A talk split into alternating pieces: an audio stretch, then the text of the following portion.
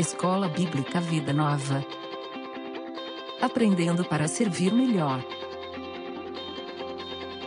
Escola Bíblica Vida Nova. Aprendendo para poder servir melhor. Curso de Teologia Básica. Módulo Panorama do Velho Testamento. Semana 9. O Reino do Norte.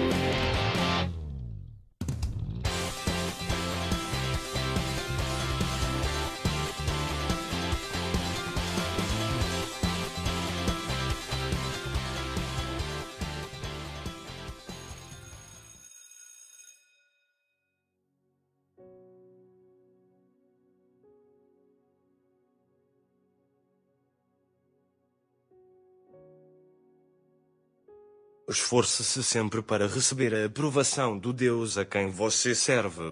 Seja um bom trabalhador, que não tem de que se envergonhar e que ensina corretamente a palavra da verdade. Segunda carta de Paulo para Timóteo, capítulo 2, versículo 15.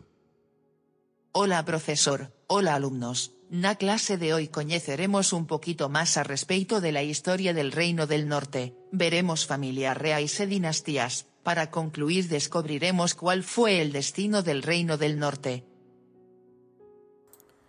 Happy Weekend, estudantes! Chegamos à semana 9 e a gente vai falar do Reino do Norte. Uma coisa muito legal que essa apostila fez e que eu gostei, que vai facilitar muito para a gente estudar, é de que você vai perceber que ela separou historicamente é, a história do Reino do Norte e depois ela vai tratar na lição 10 da história do Reino do Sul. E na lição 11 também ela vai para o Reino do Sul. Tá? Por que isso é legal? Porque você vai perceber que quando você vai estudar a Bíblia, é, é um pouco difícil entender o que está acontecendo, porque falar. Subiu um rei em, Judá. E no terceiro ano desse rei Judá começou um rei em Israel. Aí esse reino de Israel vai, o reino de Judá, o reino termina ali o reinado daquele rei, e fala que no 15 ano do rei de Israel sobe outro rei no reino do sul, e no terceiro ano do reino de Judá sobe outro rei no reino de Israel. E você começa a ficar confuso porque mistura a história dos dois reinos na mesma narrativa, porque tá, afinal de contas a Bíblia está falando da história do povo. Mas quando a gente vai tentar entender, tipo, o que está acontecendo no Reino do Sul, e o que está acontecendo no Reino do Norte. Isso confunde bastante a cabeça da gente. Então achei muito legal que a apostila, né, ela se deu o trabalho de separar essas duas narrativas, porque vai ficar muito mais fácil da gente entender o que está rolando. Tá bom? Bom, é, a primeira coisa que, que eu gostaria de deixar aqui para você pensar é a respeito de cronologia. Eu vou fazer a leitura de parte de uma explicação que tem no Manual Bíblica Vida Nova, explicando algumas dificuldades que existem a respeito da questão da é, cronologia quando você vai tentar entender a história e a narrativa desses reis e mostrar que não é tudo impossível, que tem muita gente que faz uma crítica dizendo, tá vendo a bagunça de cálculo aí, ó, vai ver que isso aí é tudo mentira, não tem nada a ver, nada aconteceu e inventaram tudo e a Bíblia é uma grande mentira. Mas você vai ver que existem explicações para porquê de algumas discrepâncias, tá? São dificuldades na hora da cronologia, mas que dá para você tentar é, conciliar e entender com base em algumas explicações, tá? Então, vamos ver aqui o que o quadrinho vai dizer para a gente a respeito de cronologia.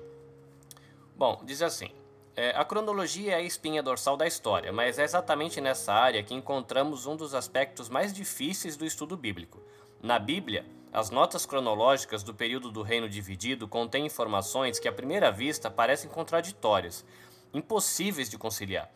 Essas aparentes discrepâncias têm sido usadas como provas fundamentais de erros na Bíblia, ou de equívocos durante o processo de transmissão que culminou no texto hebraico atual. Não é difícil de encontrar exemplos de dificuldades cronológicas. Parte considerável dessas dificuldades foi eliminada quando os estudiosos aprenderam os princípios pelos quais os antigos escribas baseavam esses dados. No Egito e na Mesopotâmia, seguiam-se diferentes procedimentos para computar o primeiro ano de um reinado. Na Mesopotâmia, mesmo que um rei chegasse ao trono no primeiro mês do ano, aquele ano era chamado o ano do início do reinado, o ano de acesso. Aquilo que seria na realidade o seu segundo ano de governo era computado como sendo o primeiro ano. No Egito, que já é diferente o esquema, mesmo que um faraó chegasse ao trono no último mês do ano, este era chamado o primeiro ano. E o segundo mês do seu reinado, ou do seu governo, daria início ao segundo ano. Então você viu que tem uma dificuldade aí, né? Para um, naquele ano corrente, não importa se ele começou no primeiro mês do mês na Mesopotâmia, né? Ou no último, primeiro mês do ano, no último mês do ano, aquele é o, o ano de acesso. O primeiro ano do reinado vai ser o seguinte: já para a contagem realizada no Egito, não interessa se você chegou no primeiro ou no último mês daquele ano, esse vai ser o seu primeiro ano. Tá? Então, para uma contagem faltaria ano, para outra sobraria. Bom, é... as administrações em Israel e Judá haviam adotado cada uma um desses sistemas. Eles também diferiam com respeito ao mês que marcava o novo ano. Tisri ou Nisan. Um é a primavera e o outro o outono. Tá? Deixa eu só conferir aqui. Na, se eu não me engano, Israel ele usava o ou hum, hum. Bom, não vou conseguir achar no livro aqui. Mas uma das tribos adotava a primavera como início do ano e as outras outra tribo, outra tribo não, outro reino, né? Um reino adotava a primavera como início do ano e outro outra outro reino adotava o outono como início do ano. Então, tirando essa diferença já de datação aí de quase seis meses, ainda tem problema de que alguns escribas adotavam a contagem egípcia, outros adotavam a contagem mesopotâmia. Tá? Assim, o que um escriba poderia chamar de 11 ano de Jorão seria o 12 ano para o escriba do outro reino. Também existe a possibilidade de corregências ou reinados sobrepostos. Por exemplo, quando Uzias estava com lepra, seu filho Jotão governou em seu lugar até que Uzias morreu e ele se tornou o único governante. Mas como Jotão calculava seu reinado? Os reis de Israel e Judá contavam os anos de governo desde o início da corregência, e é provável que Jotão estivesse com cerca de 11 anos de reinado quando começou o seu primeiro ano de governo sozinho. Tá? Então você vê que se você fosse tentar colocar na sequência, daria trabalho, porque falha, diria que esse rei teria tido um tempo de governo, só que quando ele teve o primeiro ano de governo sozinho, já fazia 11 anos que ele estava trabalhando junto com o pai. Tá? Então daria dificuldade para você tentar acertar a cronologia. Levar em conta como eram calculados as corregências ajuda a reduzir os números elevados impossíveis caso os períodos de duração dos reinos sejam simplesmente somados. Considerados esse e outros princípios, tem-se por resultado um conjunto complexo, mas essencialmente harmonioso, de dados na Bíblia hebraica a respeito dos reis de Israel e Judá. Longe de constituírem provas fundamentais de erros de copistas da Bíblia hebraica ao longo dos séculos, esses dados cronológicos tornam-se exemplos de sua transmissão fidedigna. Entretanto, nem todas as informações se acomodam com facilidade, permanecendo algumas dificuldades. As várias traduções gregas do Antigo Testamento parecem ter se baseado num outro conjunto de dados diferente do contido na Bíblia hebraica. Então você vê aí que existe né, algumas dificuldades em relação à cronologia que a gente precisa levar em consideração quando a gente vai é, estudar o relato bíblico. Ok? Bom, eu vou trazer para você aqui, nessa primeira parte, é, algumas informações extras, vai ficar uma estrutura um pouco diferente. E você vai ler a apostila E o que eu vou trabalhar na segunda parte da aula não vai ser exatamente a apostila. Eu vou trabalhar com um resumo do resumo que a apostila faz, que a, a Bíblia de Estudo Cronológica ela traz. É um resumo que fica fácil para perceber é, o fluxo da história e vai ficar legal para você estudar. Tá? Então, algumas coisas para você prestar atenção aí quando você fizer o seu estudo. Uma das coisas é quando vai ser citado o lugar chamado Dan, tá? Dan.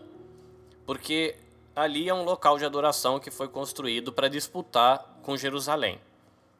Por que, que é legal você prestar atenção nisso aí? Porque vai ser bastante citado é, na narrativa bíblica vai ter muita importância para a queda do reino de Israel, porque era um lugar destinado à idolatria, e porque eu mandei para você a imagem de dois duas imagens. Um é um objeto encontrado na arqueologia, que é chamado de a estela de Tel Dan, que Dan, né, com N, mas é tem a ver com Dan com acento na Bíblia que relata oito reis é, de Israel e mais cita a expressão casa de Davi, tá?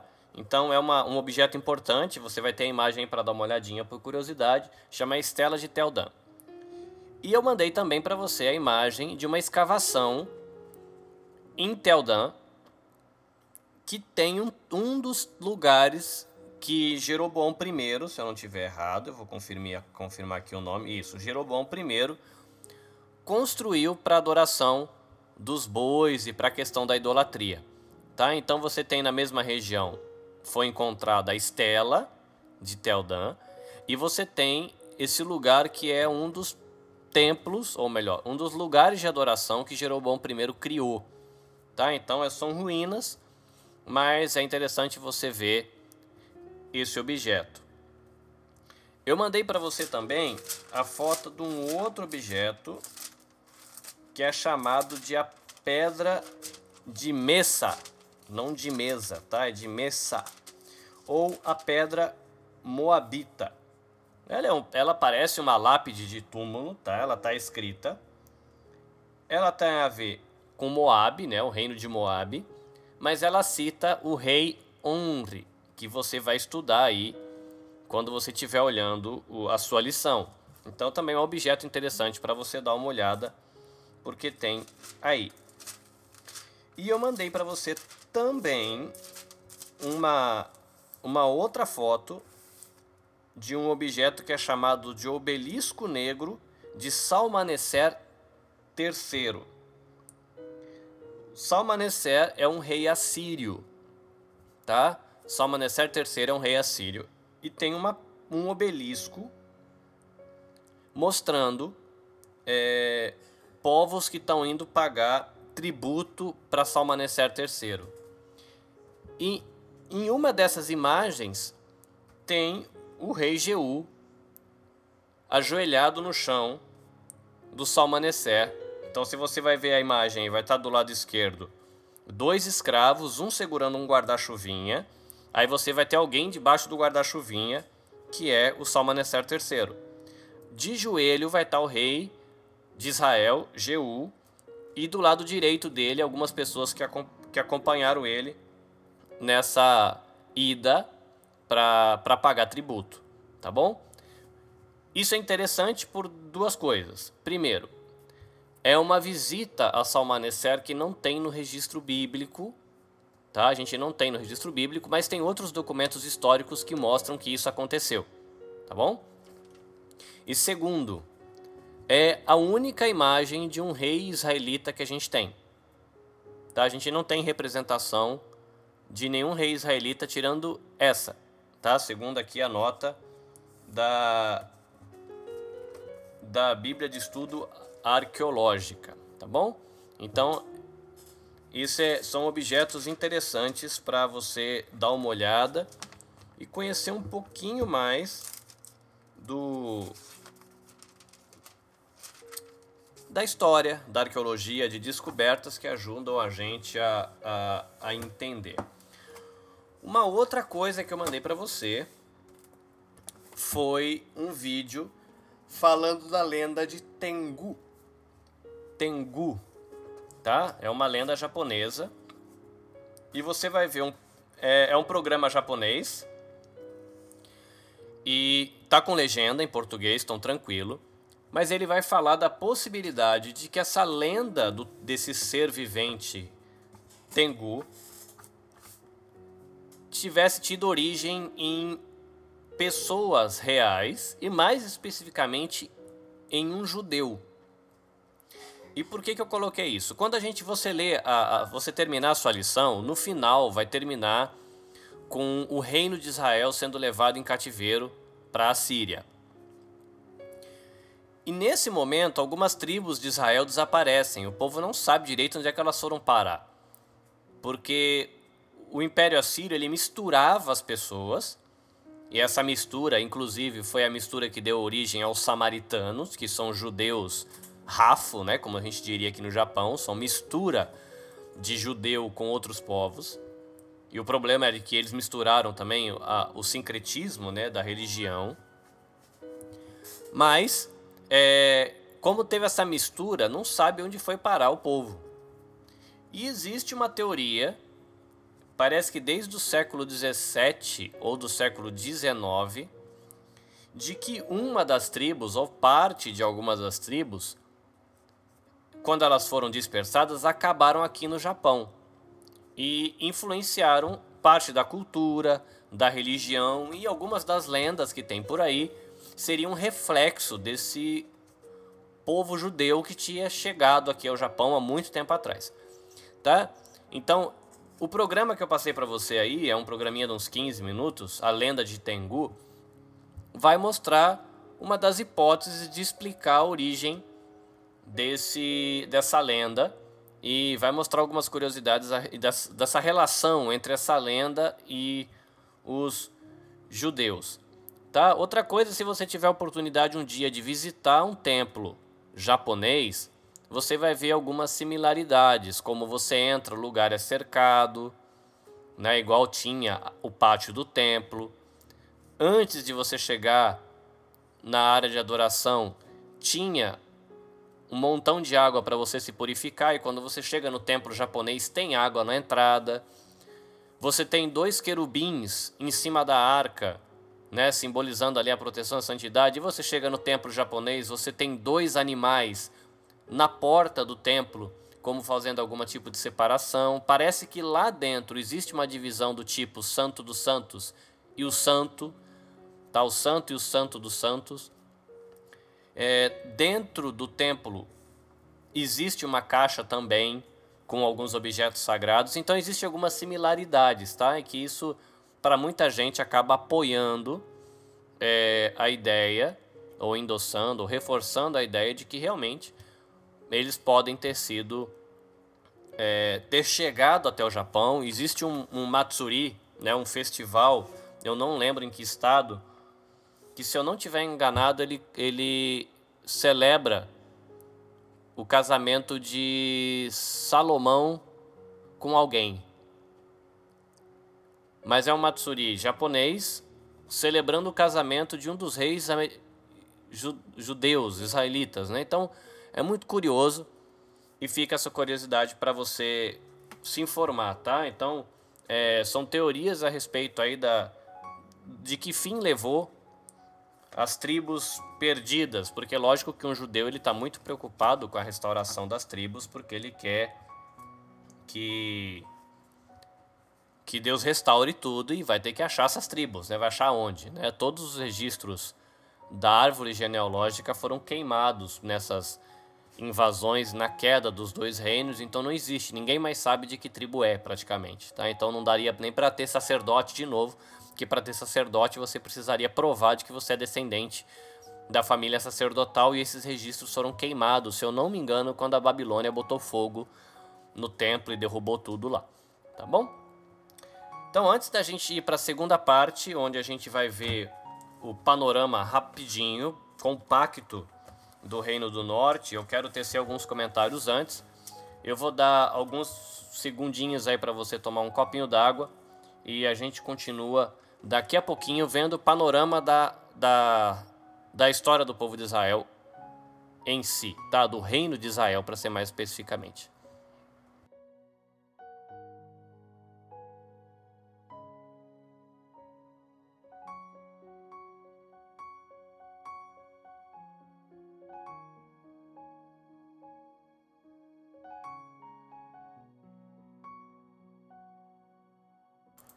A gente de volta aqui. É, algumas informações que eu queria ressaltar quando você for ler é, a história do Reino do Norte. Uma, que você vai perceber que em algum lugar aí vai ser citado um profeta anônimo. Tá? Então, o registro da história dele tá na Bíblia, né? Aí, mais especificamente no que diz respeito na época que se você estiver lendo aí sobre Jeroboão. Mas o que eu achei interessante é de que para você ter um ministério relevante, nem sempre você precisa ter nome, né, ficar famoso. Então ele foi conhecido pela relevância do seu trabalho, mas não ficou é, com seu nome registrado aí. Tá? É dá para a gente pensar sobre isso. Você também, eu gostaria de chamar a sua atenção para você ver a quantidade de guerra, confusão, traição, é, briga pelo poder que vai ter aí no Reino do Norte. Então fica atento a isso, repare como é que o povo de Deus que deveria viver em união, né, é, baseado no seu relacionamento com Deus, é que pé que chegou, tá? Entre outras coisas também a questão da idolatria. Você vai perceber que o reino de Israel ele está muito conectado com a idolatria, né? E você vai ver aí depois o ministério de Elias, né, Eliseu, trabalhando com essa questão da idolatria. Chegou ao ponto que o baalismo, né, adoração a Baal, ela fica a religião do povo, tá? Eles deixam a adoração do Deus de Israel para adorar Baal. Essa vira a religião oficial. Então isso é bem triste, porque você tem uma troca de valores muito grande, né? Saindo do que Deus falou para chegar nesse ponto. E aí fica o desafio, né, para cada rei, para cada pessoa daquele reino de ser fiel, e não é diferente para a gente também. Você vai perceber aí que Elias, quando ele teve o ministério dele, ele ficou mal e ele fugiu é, para Berseba, se eu não estiver errado, que é o lugar mais longe, né? Que tem uma expressão que chama de Dan até Berseba. Então ele foi lá naquela outra ponta, lá no máximo que dava para fugir dentro daquele reino, para ficar longe da influência de Jezabel. Mas o que eu quero colocar aqui, porque você vê que é um cara que ele teve um episódio depressivo, tá? Então, é, às vezes a pessoa cristã, ela se sente muita dificuldade de como é que eu relaciono é a experiência da depressão ou de um episódio depressivo com o fato de eu ser cristão. E aqui está um dos casos de que isso é possível acontecer e de que a gente tem que olhar isso com naturalidade e procurar tratar, tá? Então você vai ver também que na questão de Elias tem uma questão ali da realidade e da maneira como ele estava percebendo a realidade, porque quando ele estava nesse episódio depressivo, ele achou que só estava ele sozinho, fiel, e aí Deus teve que sentar com ele e falar: "Filho, não é bem assim não você está tendo uma, uma percepção distorcida da realidade, porque eu tenho um montão de gente aí que me é fiel. Você não está sozinho, você precisa colocar a sua perspectiva sobre você mesmo, sobre o mundo, sobre a situação no lugar e voltar a caminhar comigo. Que aí depois ele se, se recompõe do seu episódio depressivo e volta para a questão do ministério. Tá? Bom, você vai ver muita briga, muita bagunça e e eu acho, eu fiquei muito impressionado, né? Você vê assim o povo de Deus se mutilando aí, né? Eles são o povo de Deus também, eles estavam se matando. E a gente tem que pensar nisso quando a gente for pensar em questão de reino de Deus hoje, né? O cuidado que a gente ter para a gente não ficar se matando com o povo de Deus aí e acabar se machucando a troco de nada né? E aí você vê aí um povo que foi para idolatria e foi se destruindo é, em relação a, ao plano de Deus para eles, que era para viver em unidade, para eles serem luz do mundo, tá bom? É, agora a gente vai fazer o panorama, então, data essas observações que vale você dar uma olhada com carinho na hora que você for fazer a sua leitura. eu vou fazer a leitura aqui do panorama que vai deixar isso bem sintetizado. Se você tiver a oportunidade de ouvir esse áudio, depois vai ficar mais fácil para você é, organizar o que você leu. Se você ouvir esse áudio antes, vai ficar bem fácil para você ler, entender o, o, fluxo do que você vai ler depois. Vamos lá então. É, o Reino do Norte é também chamado de Samaria, que é a capital do Reino do Norte. Às vezes se referem a ela também como Efraim, que é a tribo dominante. E se fala do Reino do Norte também como Israel, tá? Então são quatro maneiras de você se referir ao Reino do Norte como o próprio Reino do Norte, como Samaria, como Efraim ou como Israel, tá? Porque quando você vai ler os profetas, você vai ver essa maneira diferente, às vezes, de se, de se referir ao Reino do Norte. 19 reis, representando nove famílias distintas, governaram por um período de 208 anos. Após a morte de Salomão, em 930 a.C., Jeroboão I levou as tribos do norte a se emanciparem de Judá governada por Roboão, estabelecendo Israel como um reino separado. Jeroboão construiu a capital Tirza e colocou bezerros de ouro em Dan e Betel, para concorrer com a adoração em Jerusalém. Entretanto, ele perdeu territórios em Moabe e na Síria, e as relações entre Israel e Judá foram tensas durante meio século. O filho de Jeroboão, Nadab, foi assassinado por Baasa. Israel foi tomado pelo caos. Baasa levou a atenção a extremos no tempo do rei Assa, de Judá, quando fortificou Ramá, cidade próxima de Jerusalém, ao que Assa respondeu contratando Ben-Hadad para atacar Israel. A dinastia de Baasa chegou ao fim quando seu filho Elá foi morto por Zinri. Depois de reinar apenas sete dias, Zinri queimou o palácio enquanto ainda estava nele, em Tirza. Israel retomou o poder e a estabilidade no reinado de Onri, que derrotou Tibni numa guerra civil que durou quatro anos e estabeleceu a capital em Samaria.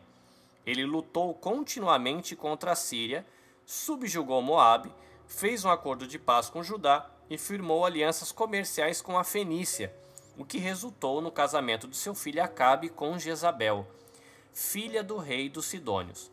Os Onridas, Onri, Acabe, Acasias e Georão foram constantemente incomodados pelas rebeliões de Moabe, e Samaria recebeu maciças fortificações contra os ataques da Síria Damasco. Esses mesmos reinos, porém, se uniam quando seus interesses eram ameaçados. Uma aliança temporária entre os estados sírio-palestinos levou-os a combater a Síria na Batalha de Karkar. A dinastia de Onri foi caracterizada pela apostasia. Durante esse período, os profetas Elias e Eliseu denunciaram as práticas religiosas dos reis de Israel. Jezabel introduziu a adoração a Baal Merkart, culto que era promovido pelos Onridas, até que o usurpador Jeú executou os descendentes de Onri, Jezabel e os profetas de Baal no ano 841 a.C. Os reis da quarta dinastia, que são os reis Jeú, Jeoacás Jeoás, Jeroboão II e Zacarias, aí relato aí de 2 Reis 10, embora tenham reprimido por algum tempo o culto a Baal, mantiveram a adoração aos bezerros de ouro estabelecidos por Jeroboão I. A Síria e a Assíria, tá a diferença? Síria e a Assíria continuaram a ameaçar Israel nos 50 anos seguintes. O território e os recursos militares de Israel foram gravemente reduzidos e Israel passou a pagar tributos regulares à Síria. No entanto, a Síria, depois de enfraquecer Damasco, a que é a Síria, consideravelmente, a Síria consideravelmente não, né? Depois de enfraquecer Damasco, que também é chamado de Síria, enfraquecendo ela consideravelmente, passou por um período de vulnerabilidade. Com seus dois principais inimigos e em estado enfraquecido, Jeroboão II de Israel conseguiu recuperar parte do seu território. Esse período terminou quando Salum assassinou o sucessor de Jeroboão II, Zacarias. Então Israel caiu rapidamente no caos e na crise. Salum foi assassinado por Manaém e a quinta dinastia, Manaém e Peca ascendeu ao poder por um breve período por volta de 746 a.C. O sentimento anti-assírio aumentou quando Manaém criou uma taxa para poder pagar tributos a Tiglat-Pileser III, que aí era o, o rei da Síria. Depois de um golpe de Estado, Peca tomou o controle de Israel, formando uma aliança com a Síria, eh, uma aliança contra a Síria com Rezim, o rei da Síria.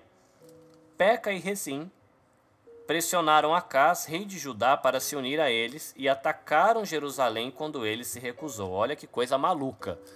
Né? Então você tem a Assíria vindo, aí você tem o reino do norte se unindo com o reino da Síria, e eles vão falar para Judá ajudar, Judá ajudar, olha que bonito. O reino do sul ajudar, e ele fala: não vou. Aí esses dois pegam e brigam com Judá. Bom, eles atacaram Jerusalém quando o rei de, Jer de do sul se recusou a ajudar. Acás pagou tributos a Tiglat-Pileser, rei da restaurada Síria, em busca de ajuda, ao que a Síria respondeu varrendo o norte de Israel e Damasco. Rezim foi morto e seu povo foi deportado para a Síria. Olha que doideira isso. Tenta entender o que aconteceu aqui. O reino do norte, ele se une com um inimigo que é a Síria. Tudo isso para combater o reino assírio. O reino do norte, que é chamado de Israel, junto com a Síria, que é chamada de Damasco, vão pedir ajuda do reino do sul, que é Judá. Judá fala não. Aí Damasco, que é a Síria, e, Israel, que é o reino do norte, fazem guerra contra Judá. E eles fazem isso porque eles querem brigar contra a Assíria. O que, que Judá faz? Paga uma, manda uma grana para o rei da Assíria, que era contra quem o reino do norte, Damasco, queria lutar, e pede socorro. Aí a Síria vem defender Judá e detona o reino do norte e detona o reino da Síria, que é Damasco. É impressionante porque você vê a luta de irmão contra irmão e um prejudicando o outro. Tá? É muito horrível isso quando você pensa que eles são povo de Deus e eles deviam ter vivido em unidade e paz para serem luz para as nações. Então você vê o, reino do norte juntando com outro rei para tentar acabar com o reino do sul e o reino do sul pagando para alguém acabar com o reino do norte. É muito, muito feio isso, né? Muito ruim. Assusta ao mesmo tempo que gente, é o relato do ser humano vivendo. Então a gente tem que olhar para a gente como povo de Deus e falar assim: isso não é isso que a gente vive ou isso que a gente pode criar nas nossas igrejas. Então a gente tem que cuidar muito do nosso coração para não chegar a esse ponto. Bom, um novo usurpador tomou o trono de Israel, Oséias, que não é o profeta. Esse Oséias que assassinou Peca e governou em seu lugar.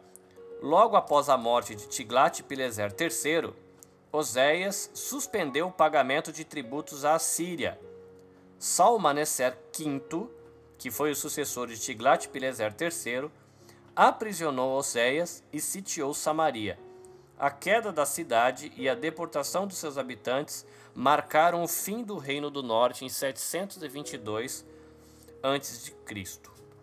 O Reino do Norte ele foi notável por três razões.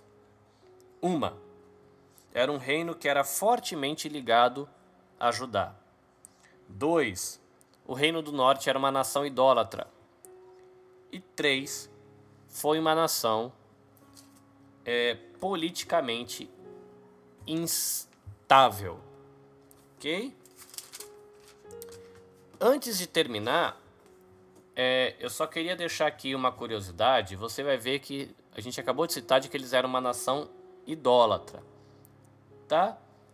É, eu vou trazer uma listinha de deuses aqui com que o povo de Israel acabou tendo contato, tá?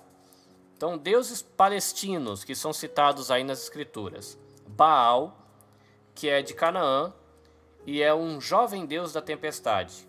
Você tem Astarote ou Astarte, que também é de Canaã e é a deusa mãe, a deusa do amor e a deusa da fertilidade. Você tem Camus, que é de Moabe, e é o deus nacional de Moab ali da guerra. Você tem Moloch, que pode ser Malcom ou Milcom, que é um deus de Amon e é o deus nacional de Amon. Você tem Dagon, que é o deus nacional dos grãos, né? O deus aí ele vem da Filístia, esse Dagon. E você tem a rainha dos céus, que vem de Canaã, e é a mesma que Astarote ou Star ou Anat, tá?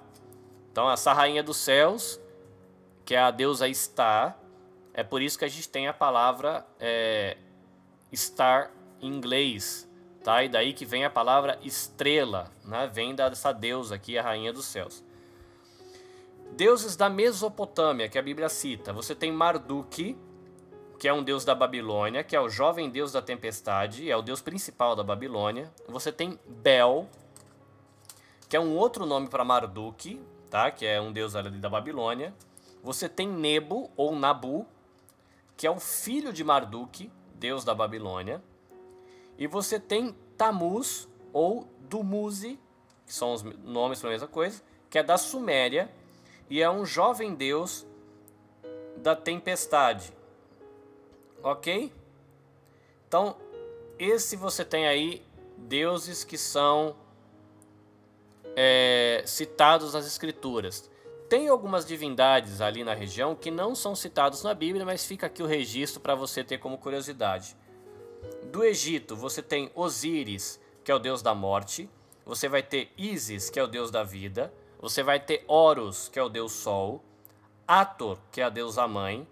Você vai ter Ra, sol. Você ter, vai ter Set, que é uma tempestade má, uma tempestade ruim. E você vai ter Ptah, que é o deus dos artistas e é o criador de Mênfis. Na Mesopotâmia, você vai ter Anu, o chefe do panteão mesopotâmio. Você vai ter Enlil, que é o deus da tempestade. Você vai ter Ea Enki, que é o deus da água fresca e da água subterrânea. Você vai ter Sim, que é a lua. Você vai ter Star, como deusa do sexo e da fertilidade, é né, um deus aí da Mesopotâmia. É, você vai ter. Você assim, tá vendo que aqui é da Mesopotâmia, né? E você vai ter em Canaã, rainha do céu, que é Star, tá? Então são as mesmas deusas. Você vai ter Ninurta na Mesopotâmia, que é o deus da guerra, e Tiamat, que é o deus da água salgada. Na Canaã Síria, você vai ter El, o chefe do panteão cananeu, que daí eu acho que vem a expressão El Shaddai, El Elion, né? Quando eles foram naquela região ali, eles usaram a palavra é, que eles usavam para o Deus Supremo. Então seria Deus. Para a gente é igual a gente fez aqui no Japão quando usou é, Kami-sama, né, para falar de Deus. Então é o chefe do panteão cananeu. Você vai ter Anat, o rei, deus da guerra. Você vai ter Mot, o deus da morte e da esterilidade. Você vai ter Haddad, o deus sírio da tempestade. Teshub, deus Itita da tempestade. Hanahana, olha que bonito, Hanahana ou Hanahana, não sei qual é, a deusa mãe Itita e Arina, a deusa Sol e Tita. Tá? Então fica uma relação de deuses, já que a gente vai ter contato com a história dos reinos de Israel, você vai ver que vai ter muita idolatria envolvida aí.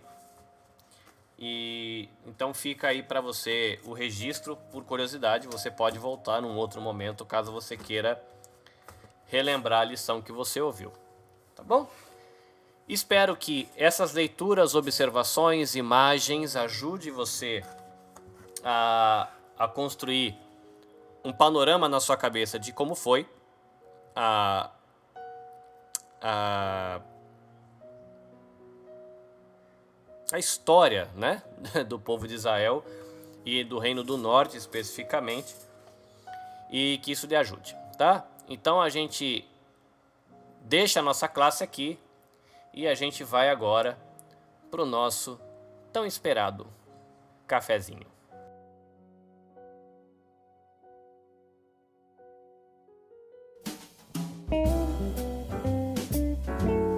Cough break. Cough break.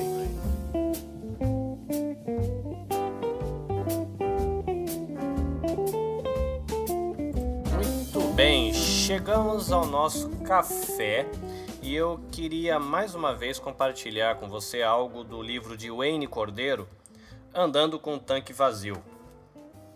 Tá? É, eu queria compartilhar com você algo que está no capítulo 5. E, e ele traz aqui um contraste entre preocupação e responsabilidade. Ele fala que preocupação é uma coisa que a gente tem, né? A gente pode se preocupar com o vizinho, com a doença do amigo, com as crianças com fome nos países vizinhos ou no seu próprio país, mas que você precisa entender qual é o seu chamado e ter uma visão, desenvolver uma visão clara de qual é a sua missão, porque por mais que a gente possa se preocupar com muita coisa, a gente não tem como assumir a responsabilidade por tudo. Então você precisa ter discernimento para saber coisas que te preocupam e coisas pelas quais você vai se tornar responsável, tá? Então você precisa aprender a escolher as coisas pelas quais você vai se tornar responsável e aquilo por que você te preocupa, você coloca nos pés de Jesus, né? Deixa com ele, Deus ele cuida e você deixa na mão dele para que ele é, cuide disso, tá? Então você tem que saber a diferença entre responsabilidade, conseguir aprender a discernir o que é responsabilidade e o que é uma preocupação, para você ter tempo para fazer isso aqui, de ter um relacionamento vibrante e crescente com o seu Senhor e Salvador Jesus Cristo. 2 tempo para ter um relacionamento saudável e amoroso com o seu cônjuge. 3. Tempo para ter uma família autêntica cujos membros andem próximos de Deus e uns dos outros. 4. Tempo para ter um ministério que agrade a Deus. 5. Tempo para ter um corpo físico saudável e uma alma criativa. E 6 tem que reservar tempo para desfrutar a vida com familiares e amigos. Eu acho que são dicas válidas, dicas muito importantes. E fica aí o registro para você, né? Andando com tanque vazio, uma citação aí do capítulo 5 do livro, do livro de Wayne Cordeiro. E seguimos para aula extra.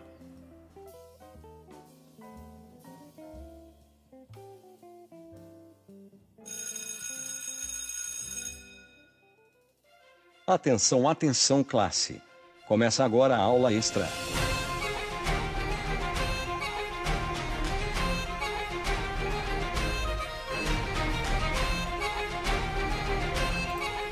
Muito bem, chegamos aqui no aula extra com o livro de Juízes. Tá, o que, que é interessante você perceber no livro de Juízes? Uma das principais coisas ali é os ciclos do livro de juízes. E você vai perceber o que, que isso quer dizer daqui a pouco. Tá? Uma coisa interessante aí quando você lê o livro de juízes é ver como é que Deus ele usa pessoas limitadas né, em um tempo que era aí de muita desarmonia e desobediência. Tá? Algumas informações básicas sobre o livro de Juízes. Você tem o autor aí de Juízes, ele é desconhecido. Você tem esse livro datado em 1375 a 1050 antes de Cristo, e você tem como local a Palestina. Tá? Você tem como a palavra-chave do livro de Juízes a palavra inconstância. E como versículo-chave, a gente traz aqui como referência é, capítulo 17, versículo 6, que diz assim: Naquela época não havia rei em Israel e cada um fazia o que lhe parecia certo. Isso já vai dar uma dica boa do que vai rolar aí no livro de Juízes. Tá? O livro de Juízes ele é dividido em três partes, que dá para a gente chamar de começo, corpo e conclusão. Então, do capítulo 1 até o capítulo 3, você tem a revisão do final de Josué para a contextualização dos ciclos. Aí você tem Josué, Caleb e os filhos de Israel, que são as doze tribos. Você vai ter o ministério dos juízes, que ele está encaixado dentro de algo que é chamado do ciclo 4D. A gente já vai explicar o que, que é isso, tá? Isso vai de é, Juízes 4 até 16.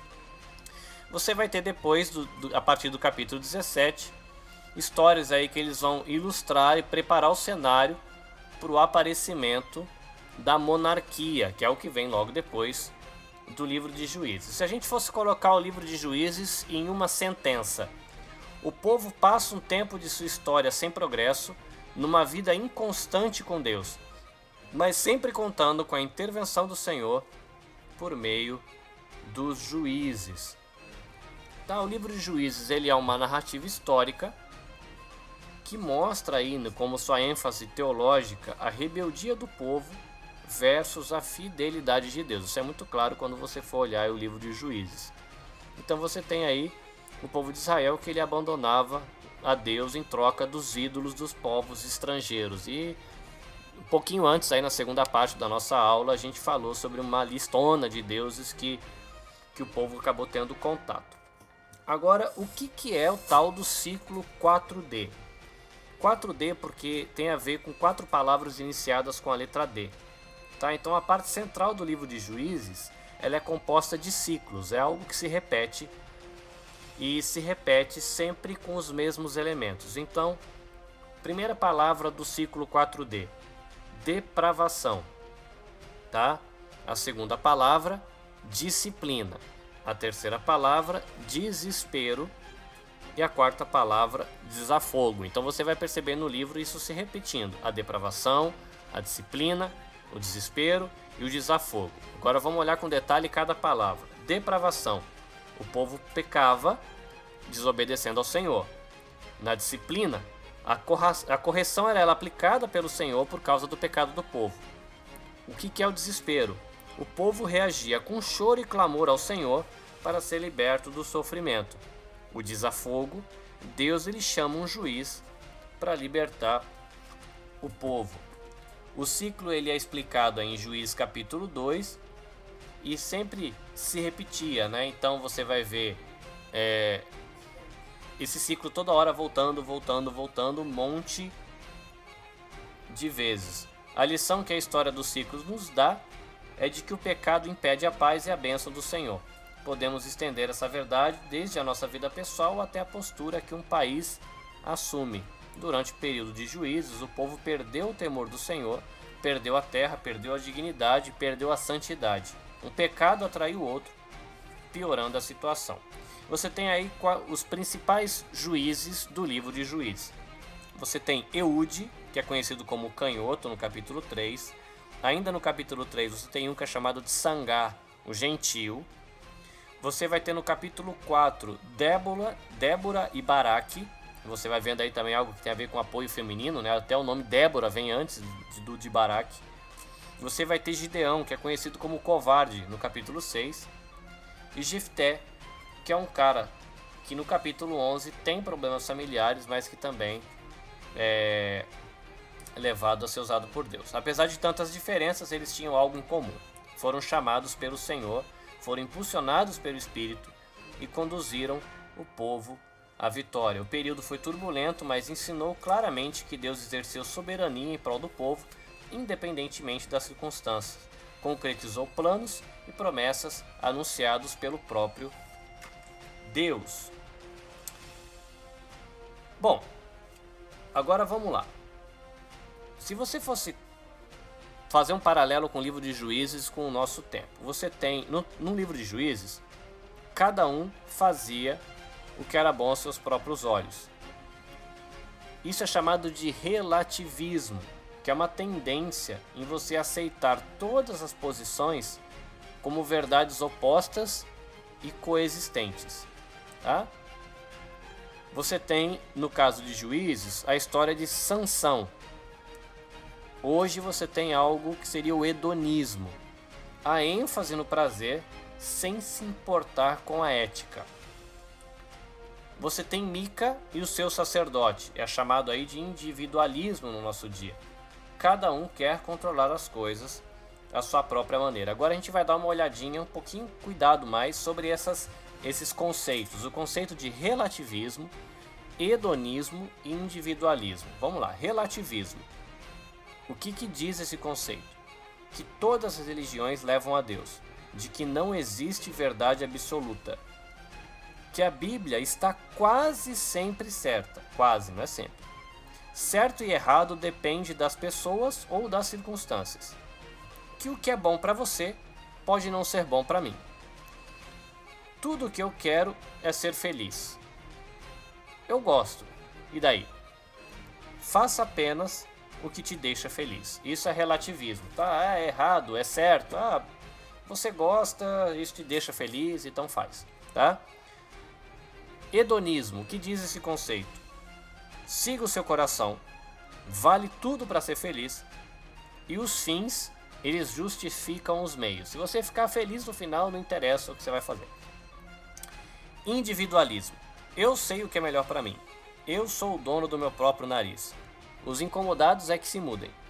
Cada um na sua. E não tenho nada a ver com problemas dos outros, tá? Então você vê é, essas realidades que não sendo ditas com esse nome na, na dinâmica do livro de Juízes, tá? O relativismo, o hedonismo e o individualismo. Como conclusão, é muito interessante você ler Juízes e Ruth juntos. Então a gente vai falar um pouquinho é, da, do livro de Ruth na próxima aula. As, as últimas duas histórias de Juízes e o livro de Ruth formam uma trilogia que destaca as qualidades da tribo de Judá e critica a tribo de Benjamim. Os escritores bíblicos já preparavam o terreno para que Israel lembrasse de que a promessa de um rei deveria ser cumprida à luz da profecia de Gênesis 49. O rei de Israel deveria vir de Judá. Observe que Saul era de Benjamim e Davi de Judá. Então a gente termina aqui a aula extra.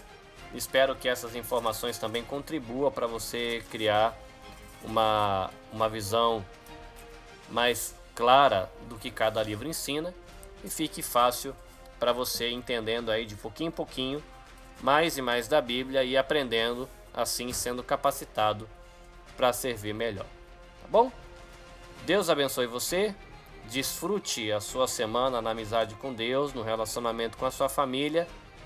E terminamos aí com a nossa bênção. Caris, Shalom e até a próxima aula.